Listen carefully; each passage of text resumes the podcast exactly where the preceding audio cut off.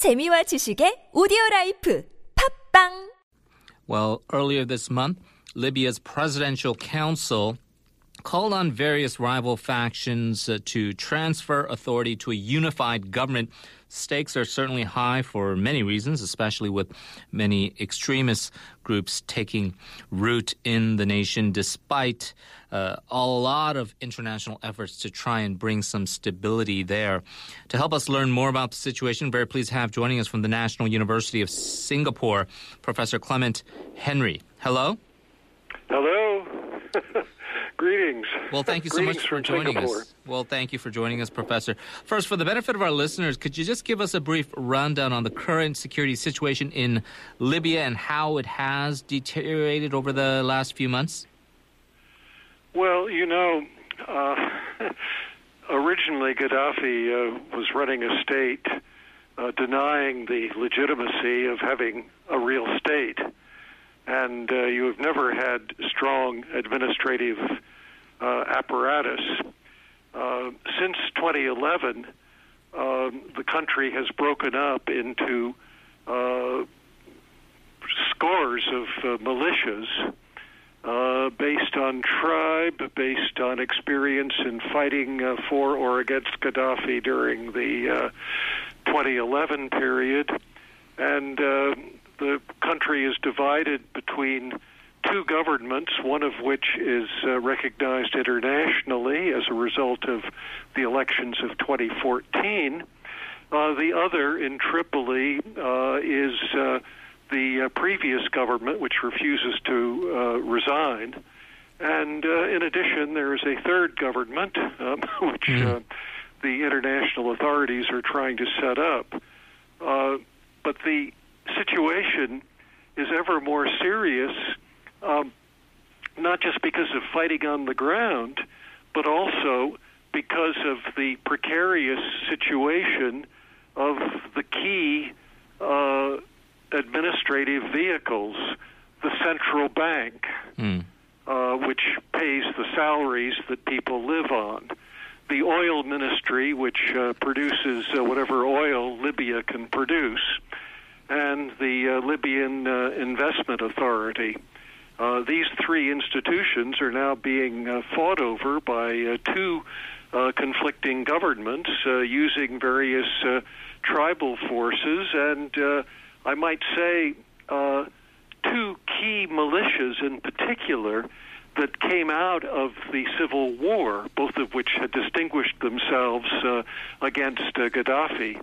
One uh, from uh, Misrata, uh, a town uh, on the coast uh, to the east of uh, Tripoli, but very well to the west of uh, Benghazi, and uh, the other, um, uh, Zintan, uh, which uh, has its own Zintani militias. Anyway, these two militia groups have been Hmm. very important, and they've been aligned to different tribes, and uh, so you get a very complex uh, political situation. Right. And then, since the parties have not been able to agree, uh, it got to the point where uh, the people uh, in charge of uh, much of the oil, which is produced uh, in the east near the Gulf of Sirte, uh, was stopped uh, Right. uh, from um, being uh, allowed out because the militias in charge of protecting the oil installations uh, decided that they uh, uh, did not want to work with the uh, government authorities. As you clearly um, point out, The this is a, very. result has been a Yeah. a, a real uh, uh, vacuum, uh, which uh, into which the most recent development, of course, is the uh, uh, uh, some six thousand or so uh, fighters coming in from uh, Syria. Right. Uh, uh, Connected with uh, ISIL. This, uh, as you clearly point out, is a very complicated situation, and people who observe this from afar, like here in Korea or in Singapore, na- namely kind of uh, with the links with ISIS and all of these fears with terrorism and, and the contagion of risks, is there, bottom line, a political solution to this, or is it going to require military intervention, in your view? Well, I think there's going to have to be a political solution. I don't see military interventions going anywhere. There are already, you know, enough uh, military activities going on, and it's not as though uh, outsiders can just come in and uh, suddenly uh, everybody will uh, drop their arms and Right. uh, come to order. Is this a case, and when we talk about this, maybe through the prism of countries like in the West, in the in, in Europe, where they've been grappling with their own fears, uh, of course, in the United States, where there's been a big political debate, uh, setting aside all the things like Benghazi and whatnot. Some people have been saying that this was a crucial mistake, a strategic error, uh, mainly pointing fingers at sec- uh, then Secretary of State Hillary Clinton. Was it a mistake to go ahead and uh, make that decision to topple the Gaddafi regime? Well, in retrospect, uh, I, think most people would uh, agree that uh, the situation under Gaddafi uh, was uh, a lot uh, more stable than uh, anything subsequent, and I'm, I'm afraid that you know it was very understandable why there was an intervention. Gaddafi was uh, threatening to uh, use very heavy uh, equipment against the city of Benghazi, but uh, you know, uh, weighing that versus uh, the outcome Hmm. that has happened, I, I think that uh, uh, Gaddafi at least uh, had been able to hold the country together with uh, a relative minimum of uh, the use of force. We only have about a minute left, but Professor, I suppose you've not painted a very optimistic uh, picture so far. Where do you think this will, in your analysis, lead in the next few months?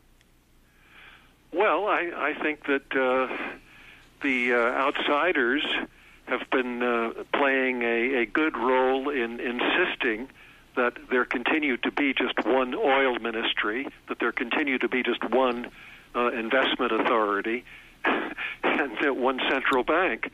And uh, they just have to uh, continue to push incrementally to protect these institutions. The danger, of course, is that uh, uh, the money does not come, and uh, you get a major uh, refugee crisis again of uh, Libyans uh, leaving their country. Uh, the other danger, of course, is that uh, the two governments are so intent on fighting each other that they are not uh, paying sufficient attention to ISIL, which uh, itself is also out to uh, uh, try to destroy uh, oil installations.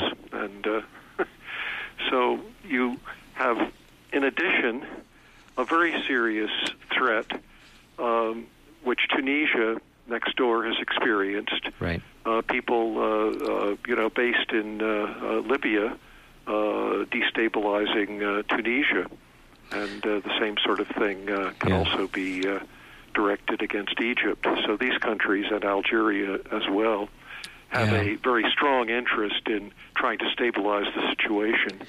Well, not a. that uh, Yes. they uh, uh, may have uh, uh, more uh, constructive input Yeah.